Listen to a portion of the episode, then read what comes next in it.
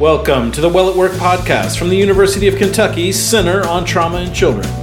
This podcast is brought to you by a grant from SAMHSA through the Kentucky Department of Behavioral Health to the Center on Trauma and Children. On this episode, Emily Smith gives some tips for promoting safety in the workplace. Hello, I'm Emily Smith from the University of Kentucky Center on Trauma and Children.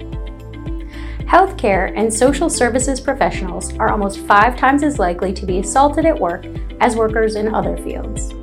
This isn't a new challenge for workers. First guidance to create a pathway to safer healthcare workplaces came from OSHA and the Department of Labor in 1996. Unfortunately, since the onset of the COVID pandemic, reports of violence have increased at a faster rate.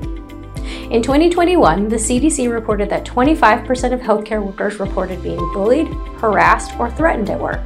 By 2022, a U.S. survey from National Nurses United found that 48% of nurses reported experiencing workplace violence, an increase of 119% from March of 2021.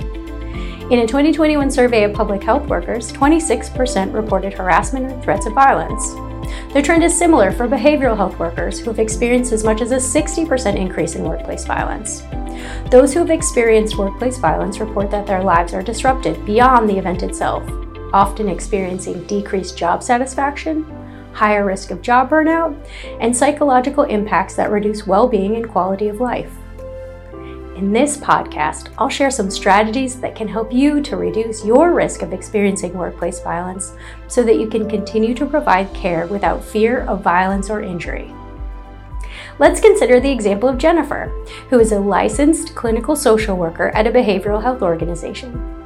During the COVID pandemic, Jennifer worked from home, using a telehealth platform to meet clients. While she noticed it was easier to protect herself from high conflict situations, she also found it difficult to connect with many of her clients. Some were distant in ways they weren't when she saw them in person, and others had issues with technology. Jennifer returned to the office part time last year, which was stressful for her. Next month, she will return to the office full time, and she is worried about her safety. Here are some tips to help Jennifer feel safer when she returns to her workplace. Tip 1 Do a safety assessment. Do you know what to do in case of a critical incident? Where the nearest exit is in case of an emergency? You may also consider doing a point of care risk assessment. Before you start a task, prepare yourself with needed equipment or tools, identify environmental risks, find an exit route, and note the emotional state of the person or people you'll be interacting with. It can help you to be present, focused, ready to help, and physically able to complete the task successfully. Tip 2 Update your safety plan. After you assess your personal safety risks, think of ways to mitigate the hazards. Often, organizations offer safety policies for critical incidents. You may want to make time to review these. You can also use organizational policies as a building block for your own plan, adding job specific behaviors that can increase your safety at work.